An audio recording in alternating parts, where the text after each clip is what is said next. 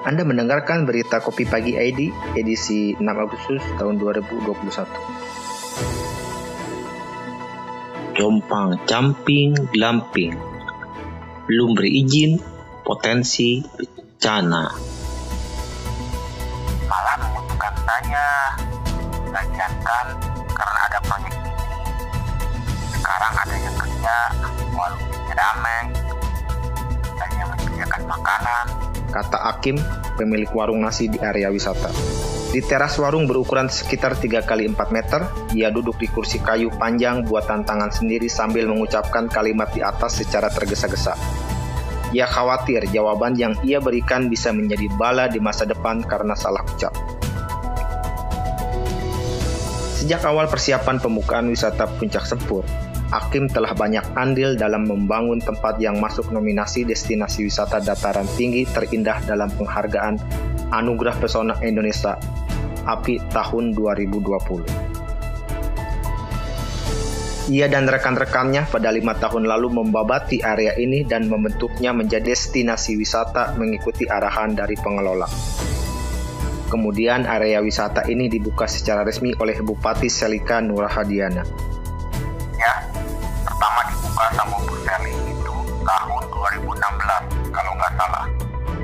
Pokoknya sudah melewati lima kali tahun baru. Katanya saat ditanya sejak kapan Puncak Sepur telah beroperasi. Semenjak PPKM darurat, objek wisata serentak ditutup di berbagai daerah, termasuk Puncak Sempur yang tidak beroperasi sampai saat ini. Karenanya, dengan adanya aktivitas pembangunan destinasi wisata baru ini, Hakim merasa beruntung dapat kembali mengais rejeki untuk menyambung hidup. Saya sih ya si ingin anak dan istri sejahtera dan berjualan saja. Jadi rame itu. Kan sekarang masalahnya lagi PPKM, terus ada pembuatan glamping ini. Wisatanya jadi lebih ramai dan enak kata Akim yang bermukim di bibir pintu masuk Puncak Sempur, sekitar 1 km dari area wisata. Tepat di hadapannya, para buruh jasa bangunan tengah mengaduk semen dan memasang batu kali untuk membangun turap sebagai penyangga area parkir wisata Puncak Sempur. Sementara, tepat sekitar 40 meter di tepi kanan dan belakang dari warung Akim, terhitung di atas area sekitar 5 hektar, tiga ekskavator beroperasi di wilayah berbeda mengeruk tanah untuk peleburan lahan demi membangun infrastruktur. Pengurukan berlangsung selama berjam-jam, menggali tanah agar kontur sesuai dengan yang diinginkan. Tampak juga di kulit pohon bekas benturan benda dengan daya kuat yang disinyalir berasal dari moncong ekskavator di salah satu titik lokasi area pelebaran lahan. Beberapa kali juga terdengar deru laju kendaraan berupa truk yang hilir mudik di jalur puncak sempur mengangkut batu kali. Bebatuan itu detakan dengan tepian batas. Beberapa kali juga terdengar deru laju kendaraan berat berupa truk yang hilir mudik di jalan puncak sempur. Beberapa kali juga terdengar deru laju kendaraan berat berupa truk yang hilir mudik di jalur puncak sempur mengangkut batu kali. Bebatuan itu berdetakan dengan tepian batas ruang penyimpanan barang mobil truk hingga terdengar cukup bising. Lebih lagi manakala bebatuan itu diturunkan di tepi jalan dari mobil. Di kejauhan pun terlihat meski dengan telanjang mata dari KP99, sebidang tanah gundul tampak di puncak sempur. Tanah gundul itulah yang menjadi lokasi pengerukan tanah dari ekskavator Tanah gundul itulah yang menjadi lokasi pengerukan tanah dari ekskavator. Samar-samar terlihat tenda darurat berdiri di area wisata. 10 menit dari KP99, dari atas jalanan coran yang tak mulus-mulus amat dengan lebar yang juga tak besar-besar amat, hanya sekitar 4 meter. Meski tampak jelas jalanan setelah dari KP tersebut tengah berusaha untuk dilebarkan. Jalan berkelok menanjak dan menurun menjadi pengantar sebelum mencapai bibir puncak sempur. Sayangnya, dengan medan yang terjal dan lebar jalan terbatas itu, tidak ada tanda yang memberikan kewaspadaan bagi masyarakat. beberapa bagian jalan justru menjadi rusak dan berpasir karena jenis kendaraan dan muatan besar terus memberi tekanan. Lebih lagi, tak ada pengawasan di setiap jalan menikung. Hal ini semakin meningkatkan resiko terjadinya kecelakaan. Nuansa alam yang dilintasi menjadi kurang bisa dinikmati karena pengguna jalan perlu menjadi lebih berhati-hati pada aktivitas yang tengah berlangsung selama berhari-hari. Barangkali hingga beberapa bulan atau tahun ke depan, suguhan udara sejuk dan nuansa hutan rindang akan kian terasa makin ganjil saat mendekati puncak sempur. Tampak terlihat aktivitas pembangunan infrastruktur untuk area wisata yang dilakukan oleh ekskavator maupun oleh buruh jasa bangunan yang tengah membangun turap. Suasana terasa menjadi lebih panas karena terik matahari tak tertahan oleh rindang pepohonan juga akan ditemukan setumpukan batu kali dan toren berukuran 30 pelukan orang dewasa di atas permukaan tanah yang kulitnya disisir rapih mocong eskavator hingga bergerigi sepanjang 6.270 meter. Juga ada saling silang antara pipa air, selang, dan pohon cemara kecil sepanjang terasering di atas tanah yang kering dan ganjil. Sajian pandang itu bercampur dengan terik matahari, debu, dan suara-suara dentuman martil yang berusaha mempecah batu besar. Hamparan lereng yang tingginya lebih dari 10 meter dan dipenuhi belukar serta pepohonan di wilayah pegunungan Sanggabuana kini tengah mengubah bentuknya agar bisa sesuai dengan kebutuhan wisata glamping. Sekitar satu bulan terakhir, mesin tiga alat berat jenis ekskavator terus menderu di puncak Sempur, Desa Cinta Laksana, Kecamatan Tegalwaru, Kabupaten Karawang. Ada dua pekerjaan yang sedang digarap. Pertama, proyek pelebaran seluas 6 meter yang menghubungkan jalan akses puncak Sempur. Proyek ini didanai dari APBD Karawang dan Pusat. Kedua, pekerjaan cut and fill untuk wisata dan glamping, Glamoris Clamping di atas lahan seluas 6.270 meter persegi milik pengusaha asal Karawang, Saipul Riki. Bila dipandang dari jauh, terlihat kontras antara lahan hasil cut and fill dengan tanah sekitarnya.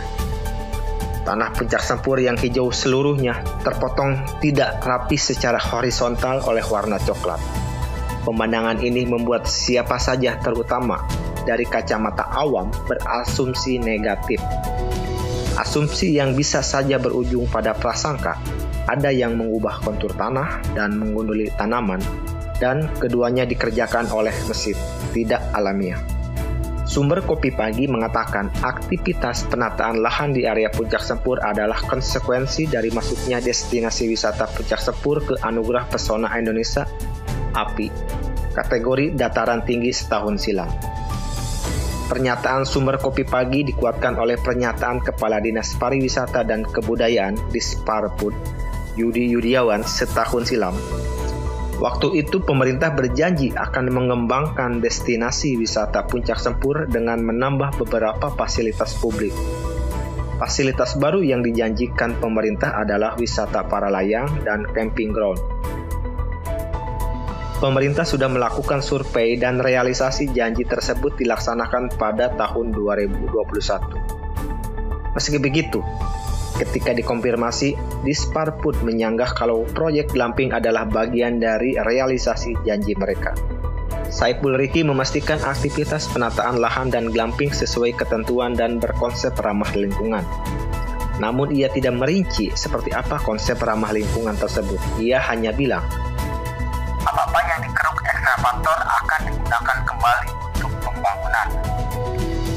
Kalau misalkan ada pasir, begitu kita gali, ada pasir, ada batu. Kita pergunakan di sini juga, tidak ke mana-mana. Kita kumpulkan, tidak dibawa keluar. Katanya. Kepada wartawan Kopi Pagi ID Selasa, tanggal 3 bulan Agustus di lokasi penataan lahan, Saipul Riki mengakui ia mengubah kontur tanah. Tadinya kontur tanah begini tuh, curam. Kalau curam begitu kan kita tidak bisa memanfaatkan apa-apa. Akhirnya kita terasar kita terap. Ujar Saipul Riki. Terasering seperti yang dikatakan Ricky disesuaikan dengan kontur tanah. Terasa ini ada empat, kita inginnya rata, tapi kontur tanahnya curam, jadinya empat trap. Sementara hamparan tanah bekas cut and fill sesuai janji Ricky akan ditanami berbagai jenis pohon. Cemara, pinus, grodogan, akar kuning, narasi pencoy, mahoni, tengon, rembesi, silenium, tete, dan duren. Ricky juga sudah memperhatikan resiko longsor dan erosi. Untuk longsor, Ricky akan memasang TPT, turap penahan tanah, dan menanam pohon. Sementara untuk menahan erosi, Ricky memasang pohon picung. Menurutnya, pohon picung ampuh dalam menyerap air sehingga bisa mencegah erosi. Sumber mata air sekitar diharapkan tidak rusak berkat kemampuan picung ini. Malah pemerintah daerah akan bikin bendungan fungsi nanti untuk menampung air agar nanti saat musim kemarau bisa mengairi kebutuhan masyarakat di Kecamatan. Ujar Saiful Riki. Secara singkat, glamping adalah area perkemahan dengan fasilitas lengkap. Bedanya dengan kemah yang identik dengan fasilitas seadanya, wisatawan glamping sudah dimanjakan fasilitas sejak masuk ke dalam kubah.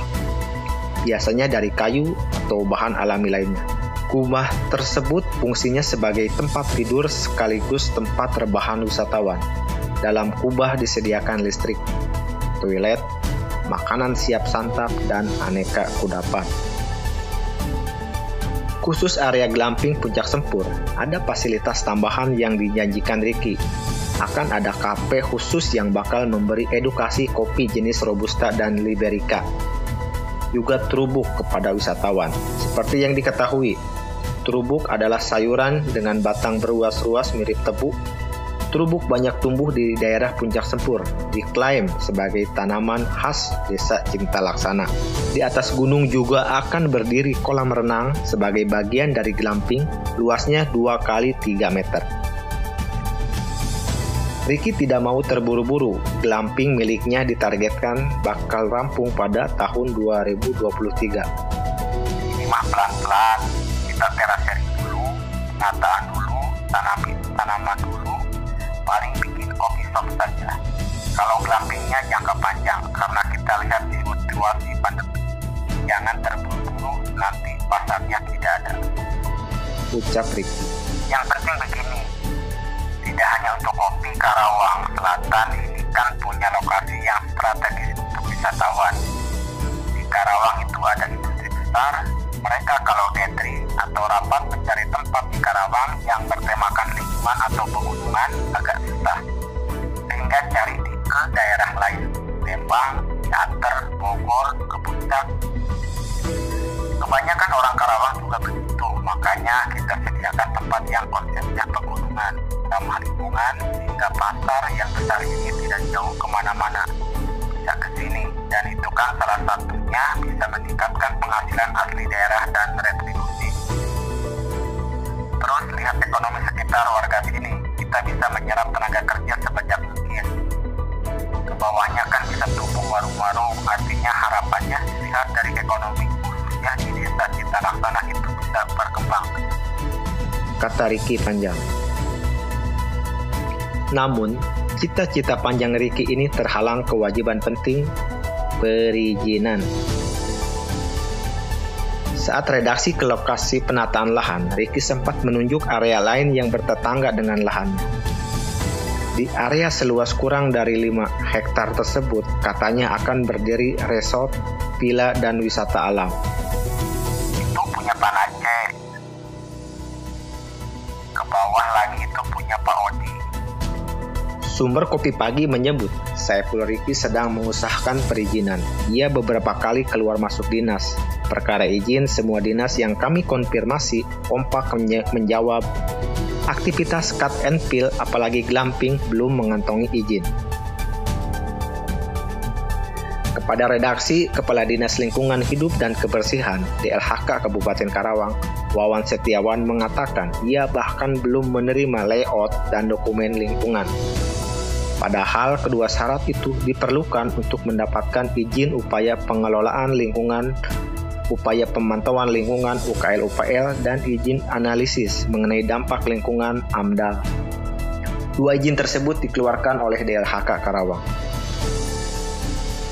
Setali tiga uang, Dinas Penanaman Modal dan Pelayanan Terpadu Satu Pintu DPM PTSP Karawang Eka Sanata menuturkan pihaknya belum menerima pengajuan izin glamping di Puncak Sempur.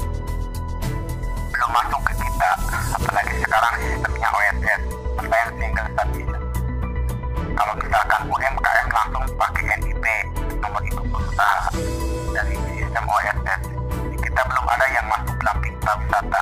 Kata Eka. Secara otomatis, DPM PTSP belum mengeluarkan izin mendirikan bangunan, IMB, dan izin konfirmasi kegiatan pemanfaatan ruang, atau yang biasa disebut dulunya izin lokasi. Sekretaris Dinas Pekerjaan Umum dan Penataan Ruang PUPR Kabupaten Karawang, Asep Ajhar, juga mengatakan hal yang serupa.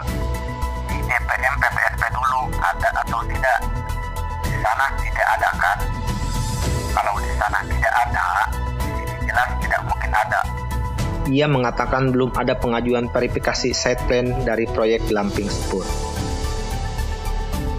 Sementara itu, Kepala Bidang Destinasi Wisata pada Disparpud Karawang, Dede Prasmiadi Asmara mengatakan pihaknya belum menerima pengajuan berkas dari Glamping Puncak Sempur. Berkas yang diajukan salah satunya adalah memuat dokumen IMB Bila semua berkas sudah dipenuhi, Disparpud akan melakukan verifikasi terhadap berkas. Disparpud akan mengeluarkan TDUP, tanda daftar usaha pariwisata, bila berkas lolos verifikasi.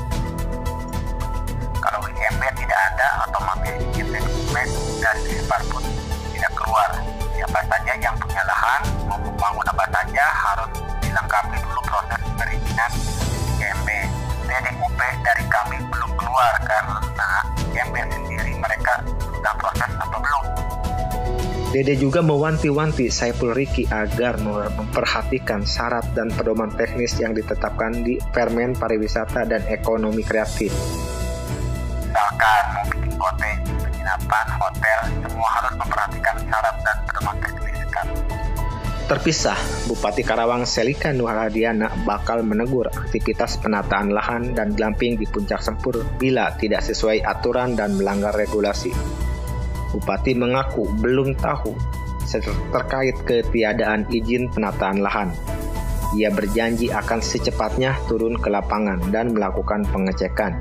Harusnya DLHK Karawang melakukan pending dulu bila benar tidak ada izin, kan tidak boleh biar bagaimanapun semua proyek itu harus melaksanakan izin dan baru boleh beroperasi ketika izin keluar. Tapi nanti kita coba tegur Peneliti kebencanaan Willy Firdaus memperingatkan potensi bencana pada proyek Lamping Puncak Sempur. Bahkan bila pengelola tidak tertib pada regulasi, Willy khawatir Sempur akan bernasib sama seperti Puncak Bogor. Yang penting taat aturan, hormati lingkungan, kata Willy. Ia mencontohkan banjir pada Februari 2021 lalu. Curah hujan tinggi membuat beberapa wilayah di Karawang terendam.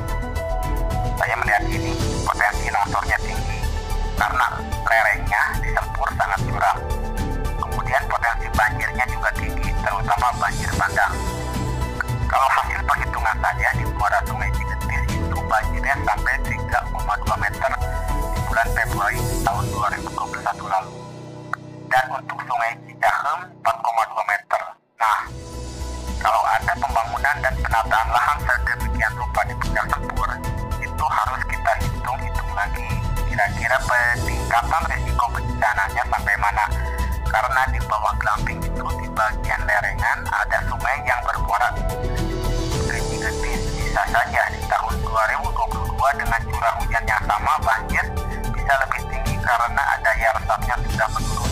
Kata Willy. Kemiringan tebing yang mencapai 60 derajat jadi alasan Saiful Riki untuk melakukan terasering. Namun, perlu juga dicatat bahwa terasering membuat potensi longsor dan banjir bandang makin tinggi. Willy mengkritik secara Saiful Riki mengganti tanaman hijau yang dicabuti saat proses cut and fill. Menurutnya, Semua pohon yang disebutkan Saiful Riki merupakan jenis pohon keras yang semestinya tidak tumbuh di Tegalwaru. Katanya mau ditanami tanaman milenium, cemara, dan lain-lain. Harusnya ditanami tumbuhan lokal Tegalwaru dan tangga buana. Pesan saya, penanaman pohon jangan dijadikan gimmick saja. Kalau sudah ramai, banyak masyarakat yang tidak mendukung, mereka melakukan dengan cara menanam pohon di lereng itu buat saya kata Willy Tanah yang digarap untuk glamping memang merupakan tanah milik pribadi, namun tidak mengurangi kewajiban pengelola untuk merampungkan izin, termasuk IMB. Apalagi lahan glamping berbatasan dengan tanah perhutani.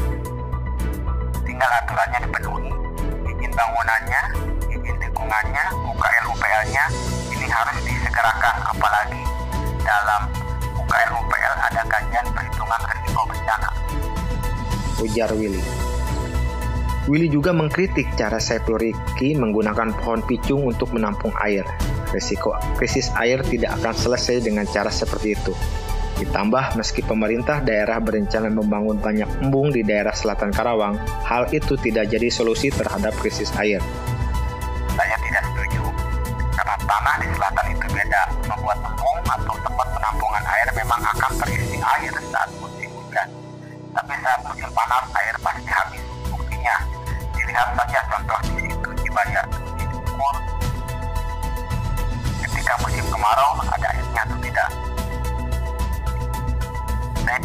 Kenapa pohon pinjung ditanam di area wisata. Apakah itu tidak terlalu membahayakan pengunjung? Karena tanaman pinjung itu buahnya sangat besar misalkan jatuh menimpa kepala, kepala manusia bisa pecah. Jadi menurut saya risikonya untuk dikaji. Percuma, kata Willy.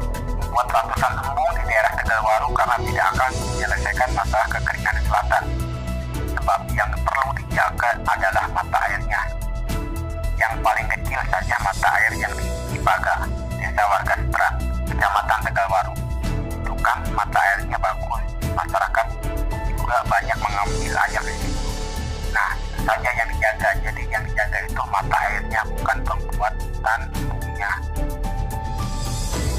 Bila mata airnya tidak dijaga, percuma. Sungai-sungai permukaan juga kering. Kalau mau bicara soal penyelamatan sumber daya air di Sangga Buana, mata airnya dijaga, hutannya dijaga, lerengnya juga jangan dipangkas seenaknya. Kalau lerengnya mau dipangkas, mau dibikin teras kering, kajian dan penelitiannya harus benar. Katanya Willy. Di bawah lerengan yang sekarang sedang ditata untuk glamping, sambung Willy, terdapat titik mata air yang bermuara ke sungai Cigentis. Sekilas, titik mata air terlihat seperti genangan air, tapi kubangan selagi masih mengeluarkan air masih disebut sebagai mata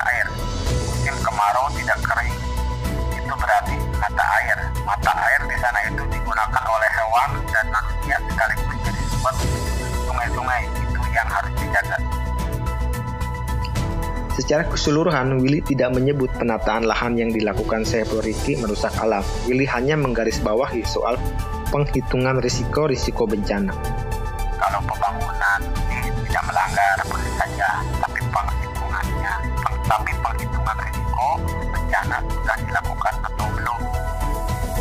Tim Redaksi Kopi Pagi ID.